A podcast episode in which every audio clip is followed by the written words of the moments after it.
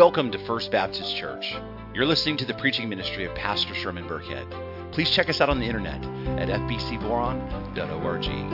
So, Mark chapter 9, beginning verse 42, and the word of the sovereign Lord reads this way Whoever causes one of these little ones who believe in me to sin, it would be better for him if a great millstone were hung around his neck and he were thrown into the sea.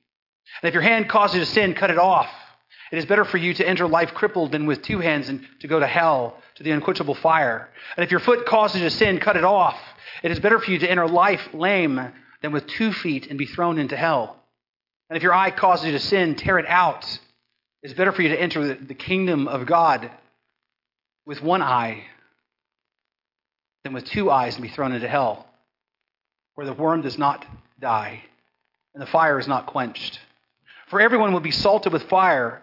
Salt is good, but if salt, if the salt has lost its saltiness, how will you make it salty again? Have salt in yourselves and be at peace with one another. This is the word of the Lord. the Puritan preacher and minister John Owen, in his book, in his work called The Mortification of Sin, once wrote, Be killing sin, or it be killing you. So every month, I get a chance to meet with a group of pastors in Palmdale for lunch. Um, and these are pastors from around the Antelope Valley area, uh, some like minded guys where we get a chance to talk shop and theology. And it's a time for us to get together um, and to encourage each other. It's a time for us to, to pray for each other. And it's a time for us to talk about our ministries and what's going on and, and learn you know, more from one another. And, it, and really, it's a time that my theology jokes actually people laugh at because, you know, but that's a different story. But it's a time for us to really kind of unwind and, and joke around a bit. Uh, because being in the ministry is really, it's very easy to get into a situation where you take yourself way too seriously and everything else around you way too seriously. It's, it's really easy to be, to be high strung and uptight. In fact, uh, uh, being a pastor is probably the most difficult job I've ever had in my, my life. And I would think that would be the same for most pastors um, because the ministry is a very demanding job. It's not something you sign up for, it's something you're called to. And because of that, it's really easy to allow the pressures of, of life and, and everything around you in ministry to kind of get to you. And again, to take yourself too seriously. But this particular group of pastors, they, they don't let that happen, by the way. Right? Because they joke around, they poke fun. In fact, they've even given each other nicknames, right? In fact, early on, they, they gave me a nickname, and the worst part is that it stuck. Okay? I mean, they don't introduce me to one another as, you know, hey, I want you to meet Pastor Sherman. They go, hey, I want you to meet Tank. Okay? Yeah, like Sherman Tank. Like, I've never heard that before in my life, right? And the thing is, I've been my whole life, right? I went my whole life without anyone really calling me that. I went my whole life without a nickname, basically. I mean, there have been people in my life who've tried to give me a nickname, like Tank or Farmer John, which is another story from fourth grade I don't want to talk about today, okay? But, but the thing is, is they tried to give me a nickname, but it's never really stuck in, in, until now, right? And so when I see these guys, they're like, how you doing, Tank? It's just like the hardest thing to get used to. But this week, right, I meet these guys, and they, again, greet me as Tank.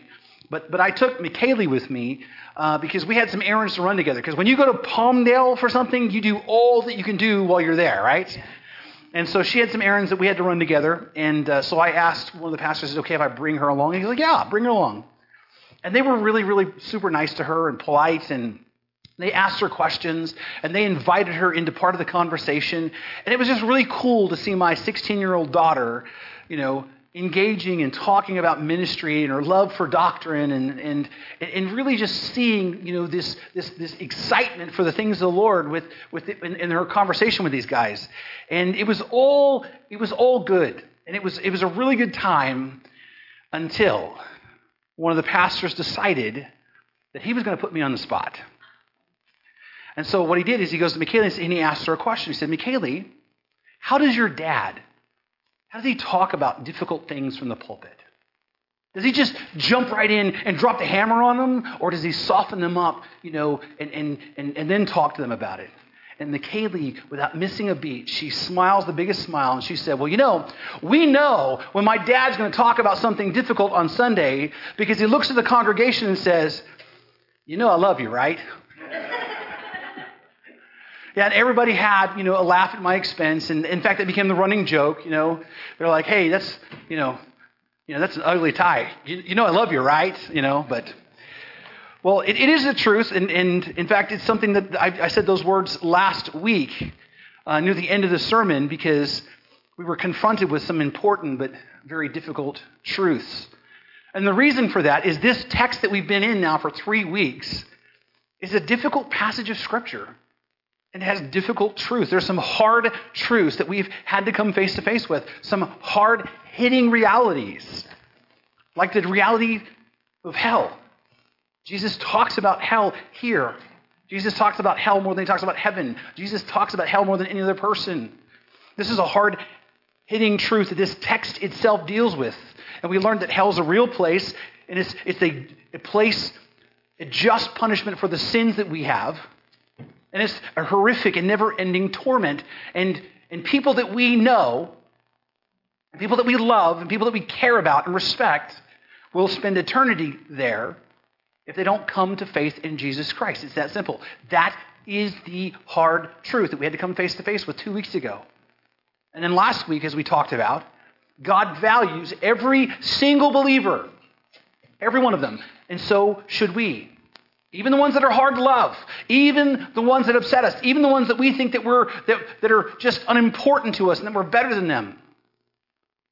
All of them are important to God, and because of that, they should be important to us. So much so that Jesus gives a very stern warning, a very graphic warning about causing another Christian to stumble, no matter who they are. He says we're not, going to, we're not to cause them, another Christian, to fall into sin. We're not to cause them to fall into doubt. We're not to cause someone to fall away uh, from the faith. We're not to cause them to fall away from the fellowship. We are not to be the cause of them to stumble. That's what the text literally means, is we're not to be a stumbling block. And there's lots of ways that we, we can cause other people to stumble, like false teaching and false doctrine, right? Or the sin that's in our lives that people see, which is something we're going to talk more about today. But the biggest stumbling block that we tend to put in the way of other people, the biggest stumbling block that we tend to, to, to impose upon other people is the fact that we will withhold love and forgiveness. We withhold love and forgiveness even from our brothers and sisters in Christ. One of our brothers and sisters offends us, hurts our feelings, does something we don't like, or doesn't do something we expected for them to do, or they're just really just obnoxious to be around. We tend to shun them or to ignore them or to talk about them behind their back rather than going to them in an effort to make things right. We hold on to grudges. We, we, we tend to keep score. And believe me, we love grace and mercy and forgiveness as long as we're recipients of it. But sometimes we don't like to give those things, even giving those things to those who offend us. But as we talked about, we have no cause and no right to withhold love and forgiveness from any believer. Why? Well, the reason is because we have done so much worse to God. And we deserve hell for what we've done, but Christ loved us and forgave us in spite of us and willingly died on the cross for us. And so we need to get over ourselves. And we need to love and value and serve all other brothers and sisters in Christ, right? Even the least in the kingdom, which again is a difficult truth, which is why I prefaced it with, You know I love you, right? Because the thing is, as we've talked about all along, as you're beginning to see, following Christ isn't easy. Because following Jesus is about living a radical lifestyle, which begins with the radical call to repent and believe the gospel. We're to repent of our sin and believe the truth about who Christ is, why he came, and what that means for us. And this call to believe is followed immediately by a call to discipleship, a call to follow Christ and to live radically different than the rest of the world. Following Christ, which is what this series is about, is about radical discipleship. It's about living out this radical love for God and a radical love for what God loves. And what God loves is all other believers. It's about living a self a life of self-denial and sacrifice as Jesus said very clearly. If you're going to come after me, you need to deny yourself, pick up your cross, and follow me. You need to pay whatever price it costs to go where I'm leading you. About a life of selflessness, a life of humility and service. It's about valuing and loving and serving uh, everyone, even the least important person in the kingdom of God. All of which are difficult truths. Because this radical lifestyle, from human eyes, seems impossible. Because who can live that way? Who can pick up their cross and deny themselves and follow Jesus? Who can, who can love the ones that seem to be so unlovable? Who can value all other people in the kingdom above themselves? Who can live out this radical love? This seems impossible. But it's, but it's not impossible.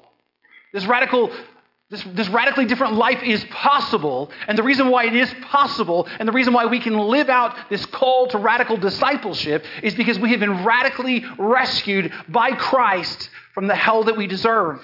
And the reason why we have the ability to respond to that truth in faith is because we have had our hearts radically changed by God the Holy Spirit. The expression is we have been born again. We have a new nature. We've been radically transformed. We've been moved from death to life. We are brand new. We have a new nature. And more than that, once we trust in Christ, God, the Holy Spirit, comes to live inside of us, progressively changing us and shaping us and molding us more and more into the image of Christ, giving us the ability to follow Him and live this life. This is the radical discipleship that we're called to. And this is what it means to follow Jesus, to live out the radical transformation of our, our hearts. And this text that we have seen, that we have been in for the last few weeks, is a summary of the radical nature of what it means to follow Jesus.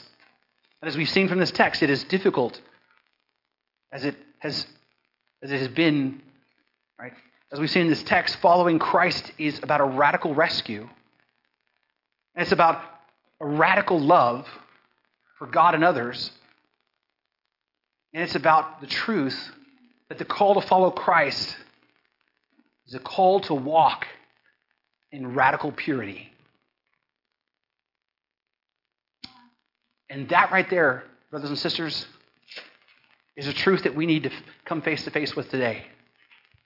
Now, if you want, I can go back and say, You know I love you, right? God absolutely calls us to radical purity. God expects us to pursue purity. Matthew chapter 5 verse 8 says this, "Blessed are the pure in heart, for they shall see God." The apostle Paul says to Timothy, "Let no one despise you for your youth, but set the believers an example in speech, in conduct, in love, in faith, in purity." God expects us to pursue purity. Why? Because God expects us to pursue holiness. The Apostle Peter says, as obedient children, notice the phrasing, as obedient children, do not be conformed to the passions of your former ignorance. What does that mean? Don't follow your old nature, right? Do not be conformed to the passions of your former ignorance, but as he has called you as he who has called you is holy, you also be holy in your conduct. Since it is written, You shall be holy, for I am holy. Church, I want you to hear me on this. God absolutely expects us to pursue holiness. God expects us to pursue radical purity in our lives. God expects us to deal with our sin. That's what we see in the text right here. Right? We see in this text horrific consequences for sin.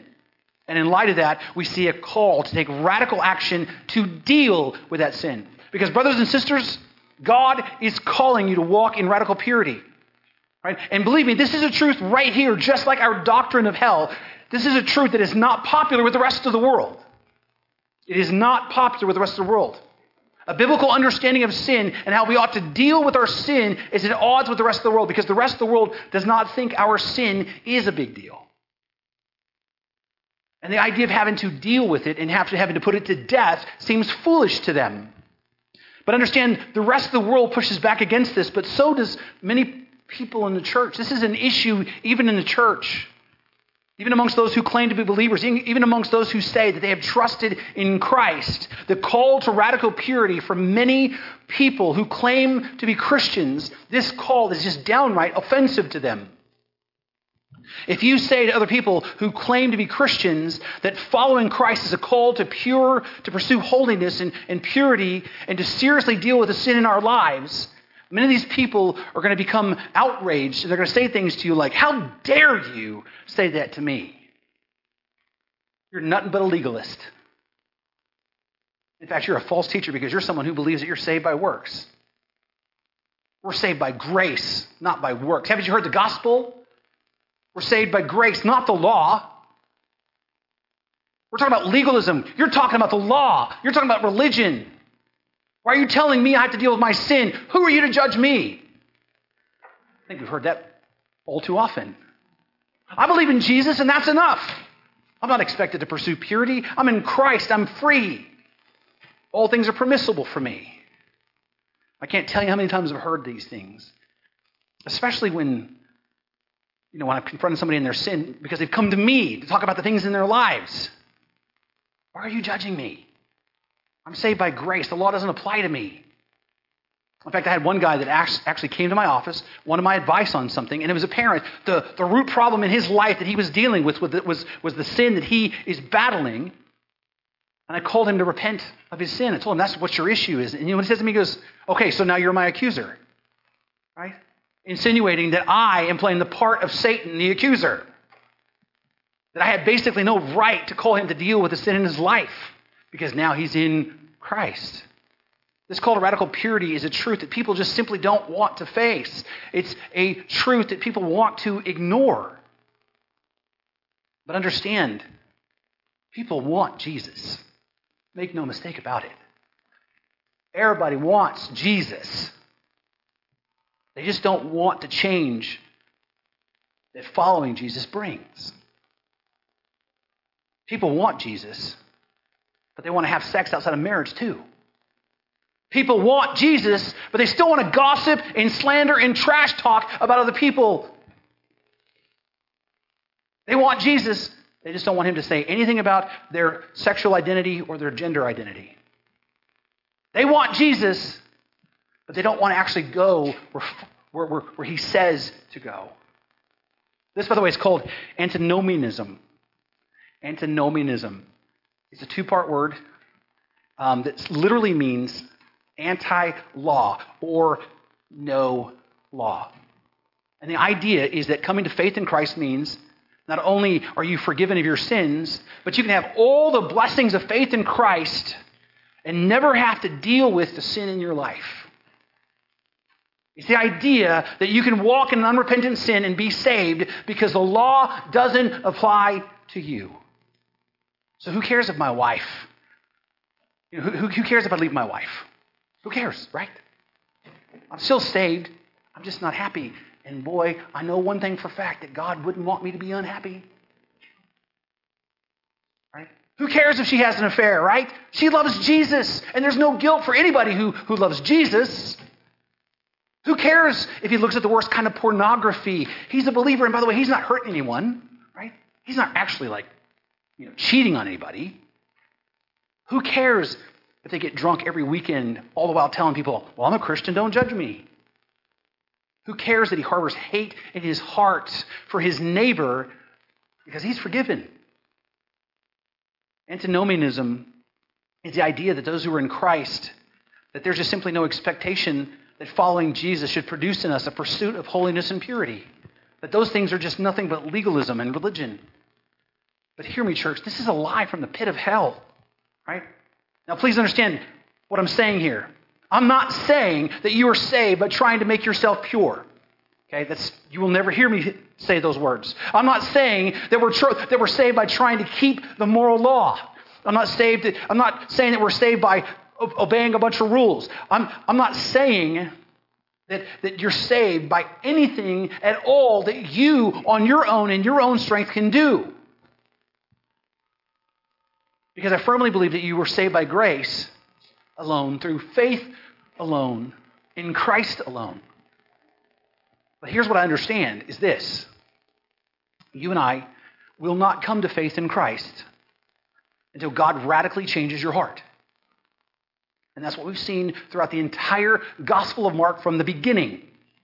That there are two types of people in the world. There's those who are in the kingdom and those who are not in the kingdom. There are those who believe in Christ and those who don't believe in Christ. There are people who follow him and people who don't follow him. And the difference between those two groups of people, it is not their religion. It's not their station in life. It is not their educational level. It's not where they were born. It's not who their family is. It's not how much money they had or how little money they had. It's not even the amount of evidence they've been exposed to, as we've seen throughout the Gospel of Mark. The difference between those two, those who believe and who won't believe, as we've seen over and over again in the Gospel of Mark, is the condition of their heart. Those who won't believe have a hard heart of stone, and those who believe have hearts that have been supernaturally transformed by God. That's the whole point of the parable of the sower. They have been radically changed. They've been radically transformed. And if you were radically transformed so that you now love the God that you once hated, you will begin to love the things that God loves, and you will begin to hate the things that God hates. And what does God hate? Sin. God hates sin. And if God hates sin, if you've been born again, you will likewise begin to hate sin yourself. And this transformation will begin to work itself out in your own life progressively. Right? That actually is the point of, of what Paul is saying in Romans chapter 6. In fact, turn with me there. Romans chapter 6. Hopefully, you've kind of had a head start on that. Now, it's a long section here, so please bear with me but it really bears very heavily on the things that we're talking about today. Romans chapter 6, beginning in verse 1, and I'm not putting it up on the bulletin up here because I, I, didn't have the text ready, so you'll have to look in the Bible or just listen to the sound of my, my voice. Verse 1 says, What shall we say then? Are we to continue in sin that grace may abound? Or, in other words, since grace, the grace of God is so awesome and covers so many sins, and since our sin is like the, the, the, canvas on which God paints His grace, and that our sin is the backdrop for grace, and because our sin shows the contrast and how awesome and amazing God's grace is, shouldn't we go on sinning so that people can see clearly God's grace all the more? That's kind of the philosophy of the antinomian. Is the, the worse I am, the better God looks, is the kind of idea. Right? That's the question they're asking. What shall we say then? If, are we to continue in sin so grace may abound? And I want you to notice the answer. Paul says, by no means. Now, when we read that in English, if there's an understatement in the Bible, that's probably the top three. Because, because the Greek is much more emphatic. It could be better said, heaven forbid, right? Or there's no way in the world for that to happen, right? It's emphatic, by no means. And notice what he says. How can we who died still live in it? Salvation is a radical transformation. And he says, do, not, do you not understand that all of us who have been baptized into Christ Jesus were baptized into his death. We were buried, therefore, with him by baptism into death, in order that just as Christ was raised from the dead by the glory of the Father, we too might walk in newness of life. We were spiritually dead. Our hearts were hard as stone. But now we've been raised to new life. We've been born again. We've been radically transformed. And then he says, For if we have been united with him in a death like his, we shall certainly be united with him in a resurrection like his. We know that our old self was crucified with him in order that the body of sin might be brought to nothing, so that we would no longer be enslaved to sin. You see, those who love their sins do so because they're enslaved to it. But Paul says, For one who has died has been set free from sin. If there's a, a verse in the Bible to underline, you might want to underline that one. For those who've died have been set free from sin. Now, if we have died with Christ, we believe that we also will live with Him. We know that Christ, being raised from the dead, will never die again. Death no longer has dominion over Him. For the death that He died, He died to sin once for all. But for the life that He lives, He lives to God. So you also must consider yourself dead to sin and alive to God in Christ Jesus. Let not, in verse 12, Therefore, in light of all of that, sin reign in your mortal body. Don't let it possess you. Don't let it reign over you to make you obey its passions. Do not present your members as sin to sin as instruments of unrighteousness, but present yourself to God right? As those who have been brought from death to life, and your members to God as instruments for righteousness. For sin will have no dominion over you, since you were not under the law, but under grace. Here's the, the point you're not just saved from the penalty of sin, you're saved from the power of sin as well. You're not just saved from the penalty of sin, you're also saved from the power of sin over you. And the expectation is, since you have been set free, since you have a new nature, that you would no longer be a slave to sin, but rather you would be a slave to Christ. And as such, you would pursue holiness. Why? Because God is holy. And you would pursue purity because, because God is pure. And you would deal with the sin in your life and take it seriously because God takes sin seriously. You see, for God, sin is not a laughing matter. We might joke about it, right? We might condone it. We might laugh, oh, they're just, you know, they're just being silly. It's not a joke. Sin is atrocious to God. Sin is an affront to his character. Did I get that in the right order? Sin is the opposite of who God is. God is holy and righteous and just, and sin is the opposite of those things. So, sin, by its very nature, is an affront, an abomination to God. Sin is the, in its simplest form is, is rebellion to his character. We sin because some way, in some way, we're rejecting God and his lordship for our life. No, thank you, God. I'm going to do it my way. I know what you said, but I'm still going to do what I want to do. No, thank you, Lord. I know what you said is best for me, but I, I want to try this instead. That's actually our original sin comes from Adam and Eve. And what that was is rebellion against God. They wanted to be like Him, they wanted to be in charge. They wanted to be Lord instead of God being the Lord. And because of that, all sin, no matter how small it is, in its essence, is rebellion against the lordship of Christ. Not to mention, sin is horribly destructive to everyone. When sin entered the world, it brought with it what? Death. That's what Paul says. Sin has brought into the world disease and pain and suffering and death. And sin affects everything. It affects our bodies, our health, our families, our relationships, our minds, our affections, our desires, even our environment is affected by sin. Sin causes friends to betray one another. Sin absolutely destroys families. Just, just look at what sexual immorality and divorce has done to, to, to many in our community. We all know who have families that have been destroyed because of infidelity and then divorce. We have seen teenagers who had a normal life and now they're getting caught up at a young age in alcohol and drugs and, and are in trouble. Why? Because their parents got decided they weren't going to make it work anymore.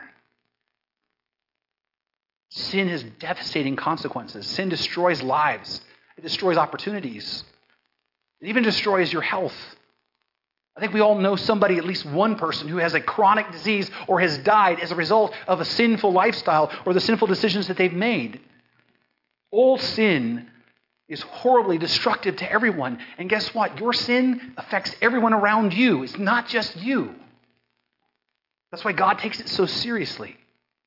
And this is the reason why hell exists. Sin is the reason hell exists. Because sin must be punished. A holy and righteous and just God will punish sin. The fact of the matter is, is we all kind of instinctively know that. We all instinctively expect that. We expect for Mao Zedong to be dealt with. We, we, expect that Hitler to be dealt, dealt with. We expect that the terrorist who knocked down the World Trade Center to be dealt with. Well, the just punishment for sin is hell. And that should tell you how awful and terrible and horrific sin is. And if that's not enough for you to understand that God takes sin seriously, remember that sin is the reason why Christ himself died. Christ did not die because you're lovable. I mean to burst your bubble today. Okay? He didn't die because you were worthy of that. He died on the cross because your sin was so horrible. Sin is catastrophic, so catastrophic that the Son of God was slaughtered on your behalf. I've, I've heard a preacher talk about look at the cross. When I see the cross, it tells me how valuable I am to God. That is a man centered theology, by the way. You look at the cross, and what you should see is how horrible your sin is and the cost it took to set you free of it. The sinless, spotless Lamb of God was crushed under the weight of the wrath of God the Father because that's what it took to set you free from your sin. When Jesus was in the garden and he sweat drops of blood, he was not emotionally distraught because of the physical nature of, of, of, suffering on the Roman cross. The fact of the matter is, there have been martyrs throughout history who have suffered that much and even worse, joyfully and gladly, and singing sins, I mean, hymns as they're being having their skin flayed off of them. Physical torture was not what made Jesus distraught. What made him distraught was the fact that he was about to drink down the full cup of the wrath of God that he had stored up for us. Christ suffered the awful and terrible hatred that God hate has for our sin. That's why he cries out, My God, my God, why have you forsaken me? God takes sin seriously because of the cost it took to set you free. Remember what Paul says you're not your own, you were bought with a price. So if God takes sin seriously, then by implication, then we must also. That's one of the things that we see in this text. We are called to take sin seriously and walk in radical purity. In fact, look with me again, Mark chapter 9, beginning in verse 43.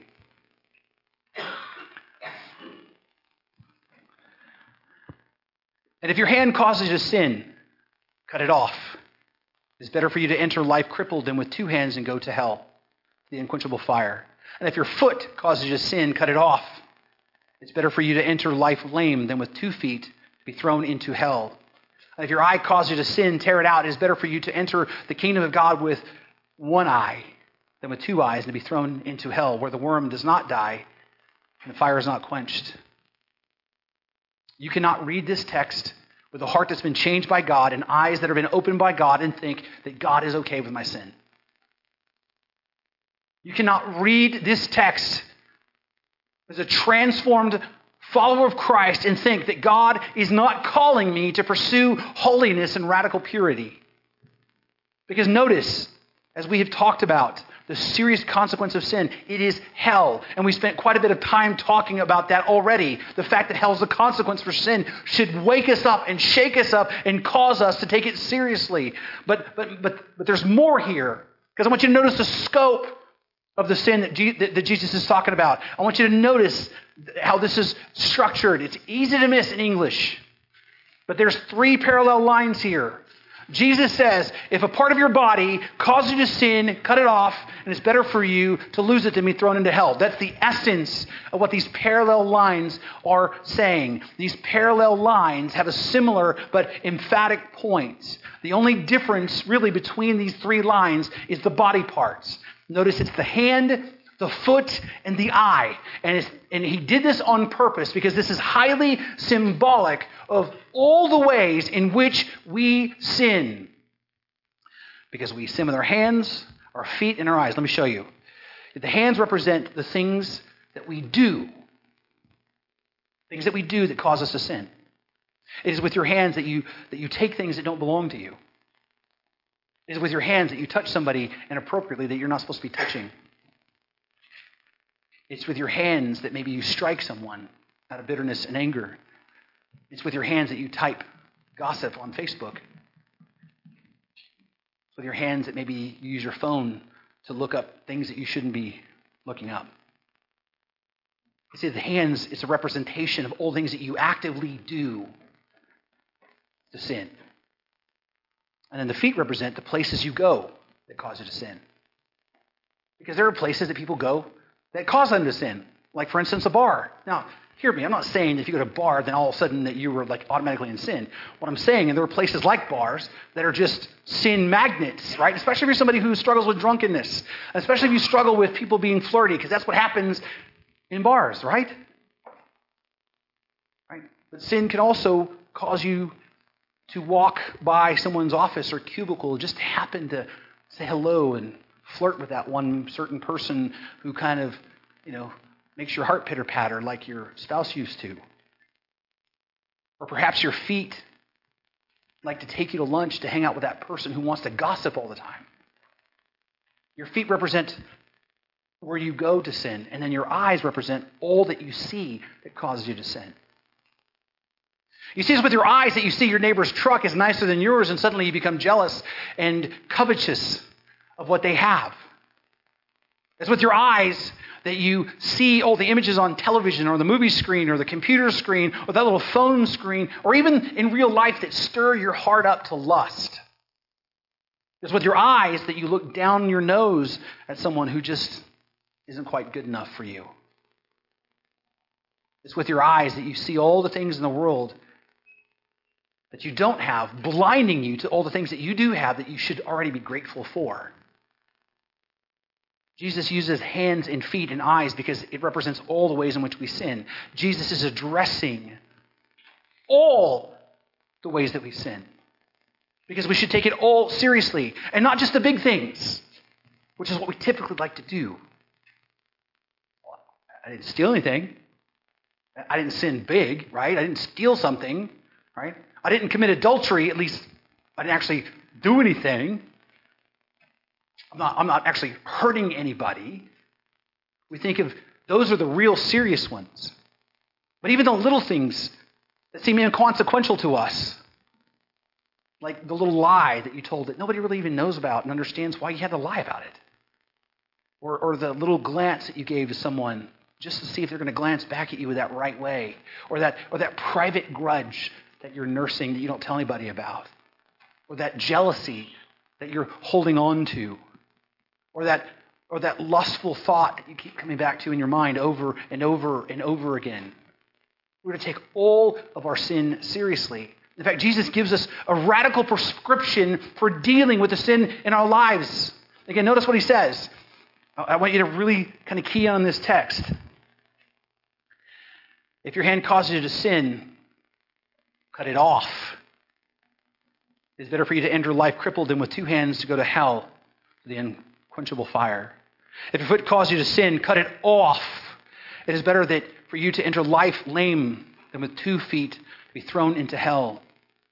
If your eye causes you to sin, tear it out. It's better for you to enter the kingdom of God with one eye than with two eyes to be thrown into hell, where the worm does not die and the fire is not quenched.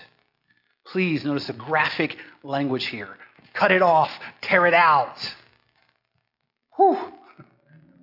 Now, please understand, praise the Lord, that Jesus is using hyperbolic language here. He's using hyperbole. Right? This is an extreme form of symbolism. Because he doesn't literally mean to maim yourself. How do we know? Number one, the Bible prohibits self mutilation. The Bible makes it really, really clear. We're not to be cutting ourselves up, it prohibits that. Number two, it's the reality that cutting off body parts will not keep you from sinning. Right? Cutting off body parts is not going to be the thing that changes your hearts. You can cut off both your hands and both your feet and pluck out all your eyeballs and still fall prey to sin. You can be just as big a sinner as anybody that has all their faculties. So, by the way, this was a practice that was outlawed um, uh, during the Nicene era when they did the Nicene Creed. They outlawed this practice because there were some people that took it literally. Right? Jesus is not telling us to cut off body parts. What Jesus is prescribing, though, is, is, is radical action. That's why the language is so strong here. He's saying that sin is serious. And it's such a serious issue, right, with such serious consequences that you need to take serious action to deal with sin in your life. You need to take radical action to cut sin out of your life. You need to be killing sin as or it will be killing you, as John Owen says, which by the way is his commentary on Romans chapter 8. Paul says in Romans chapter 8, verse 12, so then, brothers, we are debtors not to the flesh to live according to the flesh or our sinful nature. For if you live according to the flesh, you will die. But if by the Spirit you put to death the deeds of the, of the body, you will live. Brothers and sisters, if you belong to Christ, you are called to radical action against sin in your life. You need to be killing sin or it be killing you. You need to take radical steps to cut sin out in your life. And, and it's, it's that serious. In fact, let me just translate for you how we might apply what Jesus is saying. If your smartphone causes you to sin, throw that thing in the trash and go get a flip phone so you're not likely to look at pornography. Right? If your relationship causes you to sin, then maybe it's time to end that relationship or get married. If, if your friend causes you to sin and engage in gossip, maybe it's time to get new friends. Or at least preach the gospel to that friend and tell them, shut up, I don't want to hear no more gossip. If alcohol causes you to sin, maybe then you need to cut alcohol out of your life completely because you just can't handle it. If video games cause you to sin, maybe then you need to spend some, some time with your family instead. Maybe you need to take that game console and smash it and throw it in the trash. If you're new, if you're in town, if, if, this, if the people in this town cause you to sin because you just can't break free of the relationships you're struggling with, move. Go somewhere else. If your job is causing you to sin, then find another job. Right? That's what Jesus is basically saying. It's a call to radical action. You see, the thing is, is we in our sin oftentimes get in situations where we think we're helpless. Well, it's just this way. I can't help it. This is where I live. This is how I feel. This is the way things are. No. We are not victims here. We're called to radical action. We need to do the things that we need to do to deal with the sin that's in our life. If that means to confess your sin, then confess it.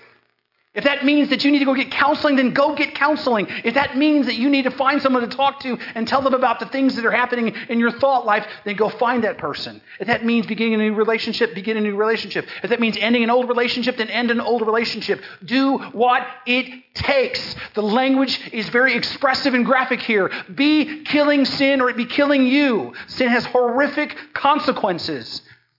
And God takes it seriously, which means we need to take it serious too, which means we need to deal with the sin in our lives. But, Pastor, this really sounds an awful lot like legalism to me. It sounds like you're preaching work salvation to me. Again, how do you square this with the gospel? How do you, how do you square this with what Ephesians says? For by grace you've been saved through faith. This is not your own doing, it's the gift of God, not the result of works, so no one may boast. And you are absolutely 100% right. Salvation is by grace alone. It's by grace that you've been saved through faith in Christ alone. And there's not anything that you can do to earn it. It's not something you can have by working for it. You're not, you're not saved by obeying some rules. You're not saved by cleaning yourself up and making yourself better.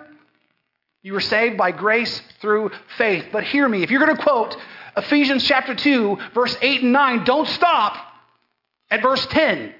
Because verse 10 says, For, it connects the thoughts together. For by grace you've been saved through faith. It's not your own doing, it's the gift of God, not the result of works, so that no one may boast. For, right? Because it's connected, because we are his workmanship, right? Or his masterpiece, created. We've been created new in Christ Jesus for a purpose. What purpose? Good works. Which God prepared beforehand that He's already planned for us to do, that we should walk in them. What does walk in them mean? It means that we should do them. Brothers and sisters, we are not simply saved to sit around going, Yay, I'm saved. We're not simply saved so we can sit around a campfire singing, I love Jesus. Yes, I do. I love Jesus. How about you? We were saved by the power of God to walk in the good works that He has prepared for us to walk in. And part of the good works that He has called us to walk in is to deal with the sin in our life. Why? So that you're not a stumbling block for someone else. Remember, this is the context of this entire discussion. We're not to be a stumbling block for those people who believe and those people who might believe. It's about living a life that doesn't interfere and cause someone to stumble. We're called to be radically different than the rest of the world. We're called to walk in radical love, and we're called to radical purity, which means we're to pursue holiness. Remember, we're to be holy because God is holy. But understand, holiness is not something you're going to fall into automatically. Holiness is something you have to pursue. D.A. Carson, probably one of the most preeminent theologians of our time, says it this way People do not drift toward holiness apart from grace driven effort. And if there's a phrase worth remembering, I love this phrase grace driven effort. We have effort that's driven by the grace of God. God gives us the grace to do the things that we're called to do. That's kind of the idea, right? So, apart from grace driven effort, people do not gravitate towards godliness, prayer, obedience to Scripture, faith, and delight in the Lord. We drift towards compromise and we call it tolerance. We drift towards disobedience and call it freedom. We drift towards superstition and call it faith. We drift towards disobedience excuse me, we, we cherish the indiscipline of lost self control and call it relaxation. We slouch towards prayerlessness and delude ourselves into thinking we've escaped legalism. We slide towards godlessness and convince ourselves that we have been liberated. We're to be killing sin because it is the work that God has ordained for us to do. And it's the work that He's equipped us to do. God, in His grace, has equipped you to deal with the sin in your life. You're not just saved from the penalty of sin through Christ's atoning work on the cross. You are saved by the power of sin because you have a new nature and because the Holy Spirit now has made his residence in you and indwells you. Again, turn with me back to Romans chapter 6. We're going to pick it back up in verse 12. If there's a, a chapter to master in Romans, I mean, Romans is all good, but I mean, this one here, he says, Let not sin reign. Let not sin, therefore, reign in your mortal bodies to make you obey its passions. Do not present your members to sin as instruments of unrighteousness, but present yourselves to God as those who have been brought from death to life. Notice the language there.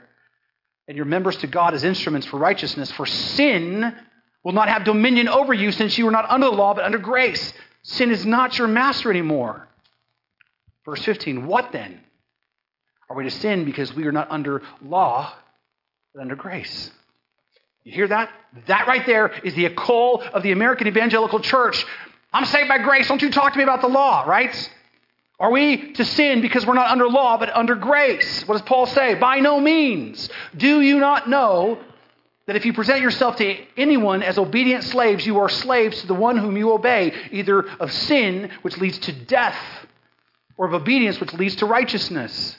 But thanks be to God, but thanks be to God that you, who were once slaves, have become obedient from the heart to the standard of the teaching, the gospel, which you have been committed, and having been set free from sin, having become slaves of righteousness. I'm not speaking, I'm speaking in human terms because of your natural limitations. For you, for just, for just as you once presented your members to, as slaves to impurity and to lawlessness, leading to more lawlessness, so now present your members or your body as slaves to righteousness, leading to sanctification. Sanctification, that's that process where God is slowly transforming you and changing you. And when you were slaves of sin, you were free in regard to righteousness. But what fruit were you getting at the time from the things that you are now ashamed? Sin will always make us ashamed, for the end of those things is death. But, but, but now those who have been set free from sin have become obedient slaves of God. The fruit you get leads to sanctification and its end, eternal life. For the wages of sin is death, but the free gift of God is eternal life in Christ Jesus our Lord. Brothers and sisters, you have been set free from the penalty and the power of sin. If there's anything that you take away from this message, of all the things that I've said, if that's the one thing that sticks in your head, you have been set free not only from the penalty of sin, but from the power of sin. God has equipped you to begin to deal with the sin in your life. He has equipped you to do battle with temptation. He has equipped you to take radical action. You see, this is not a call to legalism and rule following. This is a call towards maturity and growing up, which is exactly what discipleship is. It's growing in maturity as we become progressively more and more like Jesus. That's what it means to follow Jesus. It means to grow in spiritual maturity. That's why our mission statement is to create spiritually maturing Christ followers. Now, understand that we're called to radical purity, but we also need to recognize that we're just not going to be perfect at this. This side of heaven, right? Because none of us, not a one of us, are going to be completely perfect without sin. We are going to stumble at times. That's the nature of who we are here, this side of heaven which means this radical, this call to radical purity and this call to take radical action leads us back to a radical dependence upon Christ. We're completely and totally dependent upon Him. He says, Abide in me, for apart from me, you can do nothing. We're completely dependent upon Christ, which means all of this brings us right back to the gospel. Because how do we actively depend upon Christ? We actively depend upon Christ by doing what he said in the beginning to do. He said to repent and believe the gospel. That's what he said. Remember, as we talked about, the Greek words for repent and believe are not past tense words. They are present tense, imperative, active, which means it's not just a one time thing that you do and then you're done. It's something that you continue to do. We don't just believe in Christ one time and go, I'm done. I don't have to believe no more. No, you continue to believe. You continue to actively believe in Him. You continue to actively trust in Him. You continue to actively depend upon Him, which means we need to continually actively repent of our sins. So when you fall into sin today, what do you do? You repent and turn from your sin and continue to believe the truth of the gospel that you're saved by grace through faith. You fall into that same sin tomorrow. What are you going to do?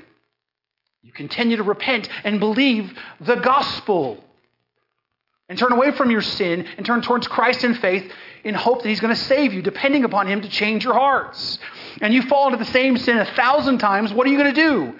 Well, you don't certainly sit around worrying in your self pity and self loathing and self hatred because of your sin. No, you get up and you repent of that sin a thousand and one times, and you continue to trust in Christ to save you. Yes, though. Put up your guardrails right, to protect yourself. I don't do those things. I don't own a smartphone. I don't look at a computer unless somebody's here. I don't talk. I don't have lunch with someone who's of the opposite sex. I don't drink, you know, more than one beer with dinner. You know, put those guardrails up in your life and take radical action to, to remove temptation for your life and confess your sin and do the things that you need to do to kill the sin in your life. Right? Yes, walk in the grace driven effort that God has given you towards holiness because you're called to radical purity. But do all that laboring under the knowledge that we are and will continue to be dependent upon God to transform our hearts and open our blind eyes as we have seen with these disciples. Remember, those of you who've been through this series with us, this section begins and ends with Jesus performing a miracle of opening someone's eyes. And so, the foundational key to this radical purity and the key to radical love and the key to living this radical discipleship is always the same Repent and believe the gospel. Repent and believe the gospel. Repent and believe the gospel. If you don't know Christ and you've never trusted Him as your Savior, and if you're feeling the weight and the conviction of your sin, and you know that you desperately need a relationship with Christ, and you know that, that, that you need Him and He's real, then repent and believe the gospel. And if you're a believer and you know you have been saved, then you continue to repent and believe the gospel and pursue the radical purity that God calls you to. Repent and believe the gospel. That is how we follow Christ. That is how we have the power to live the radical life that God is calling us to. As God shows us the mirror, in the mirror of His law, where we fall short, we repent and we believe the gospel, allowing the Holy Spirit to change us more and more in the image of Jesus Christ. Let me pray for you. You've been listening to the preaching ministry of Pastor Sherman Burkhead, a production of First Baptist Church in Boron, California. Our website address is fbcboron.org. And would you please consider partnering with us financially as we work to share the hope and the gospel of Jesus Christ with our community and our world?